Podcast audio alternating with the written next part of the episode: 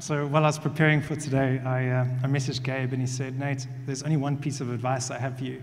Um, and he said, never let the truth get in the way of a good story. so, so today my preach is titled, How to Catch 153 Fish. So throughout the Bible, in the Old and the New Testament, there are stories about fishing. We also know that at least four of the 12 disciples were fishermen. Andrew and Peter were fishing when Jesus called them, and James and John were mending their fishing nets with their father. It's one story in particular that stands out to me, and it comes from John 21, verse 3. The disciples are all, t- the disciples are all together in Galilee, and Simon Peter said, I'm going fishing. We'll come too, they all said. So they went out in the boat, but they caught nothing all night. So there's a reason I really love that story.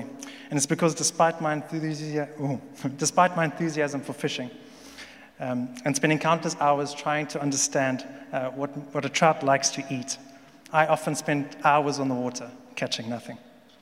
As an amateur, I find it reassuring that I'm not the only one. The disciples, however, weren't amateurs, they were professionals. Before they left their homes to follow Jesus, fishing was how some of them made a living. They would have grown up fishing, raised in fishing villages by parents, grandparents, and neighbors who were all fishermen. They would have been taught exactly where to cast their nets, what time of day would produce the best results. And so, if anybody could catch fish on the Sea of Galilee that night, it should have been them. But beside, despite their intention, despite their knowledge, and despite their abilities, they failed. So, when I was 18, I decided to spend uh, some time in America during the December holidays working at ski resorts. A friend of mine had done it the year before, um, operating a ski lift high up in the Rocky Mountains. Um, and to my mind, there was no greater adventure. Like the disciples, I was perfectly qualified to do the job I'd set out to do. I had two good eyes to spot any falling skiers, two hands to make the lift stop and go, and most importantly, I was willing to work in the freezing cold for minimum wage. All I had to do was figure out how I was going to afford to get there. I was already working most weekends doing promotions, um, handing out flyers at robots inside malls and outside rugby stadiums before big games, but it wasn't enough. I was going to need a lot more than I could realistically save with a couple of months that I had left, and so I resigned myself to the fact that maybe it just wasn't meant to be. At that point, my family and close friends, as they always do, stepped in and said, I could borrow the balance of what I needed, and I'd repay them once I got back. It was a working holiday, after all, and uh, I knew that as long as I got the job within the first couple of weeks, um, I would be fine. So off I went. Uh, I spent the first couple of weeks uh, traveling by bus from one resort to the next, filling out every job application I could find, um, until I realized I was in big trouble. At that point, uh, the States were still recovering from their 2008 recession, and there just weren't that many jobs available.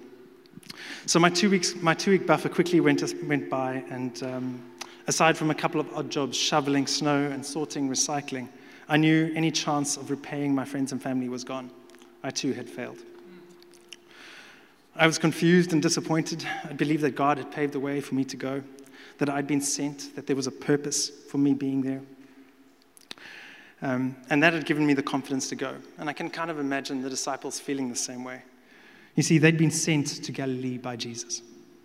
In Matthew 28, verse 7, we read, And now go quickly and tell his disciples that he has risen from the dead, and he is going ahead of you to Galilee. You will see him there. Remember, what I have told you. By the time they went fishing, they'd already, Jesus had already appeared to the disciples, and they'd already, he'd already given them the Holy Spirit. Right?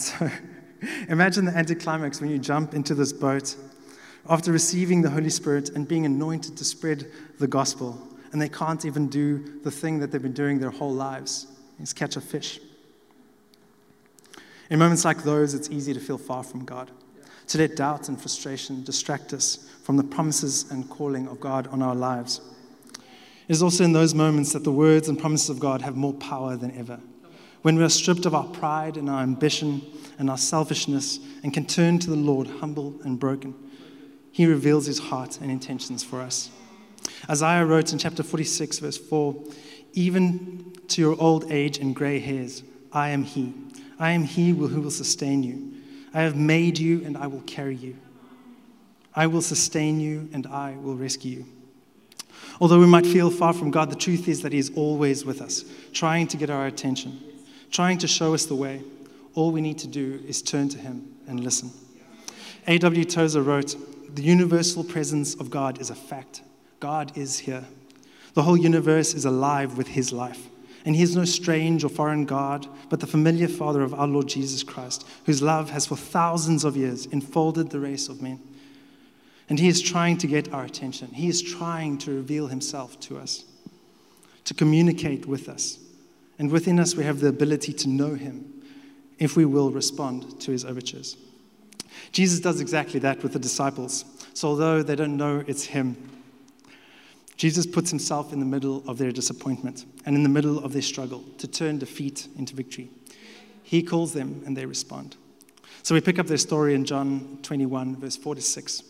At dawn, Jesus was standing on the beach, but the disciples couldn't see who he was. He called out, Friends, have you caught any fish? No, they replied. Then he said, Throw out your net to the right side of your boat and you will get some. So they did, and they, they couldn't haul in the net because there were so many fish in it. You see, it's not what we know, it's who we know. What makes a difference here isn't left or right. What makes the difference is Jesus. So, a couple of days after Christmas, I got a job as a waiter at a restaurant, and uh, during that final month, I managed to earn back all the money I needed to pay back my friends and family. When we try in our own strength and our own understanding, we fall short of the glory of God. But when we put our hope, and when we put our hope and trust in a job or our own abilities, we fail. But when we step into the presence of Jesus, when we turn to Him, and we wait, and we listen, and we respond, then the results are always beyond what we could ever hope for. You see, the truth is that, like the disciples, we have been called by Jesus, and we have been sent by Jesus. All we have to do is respond.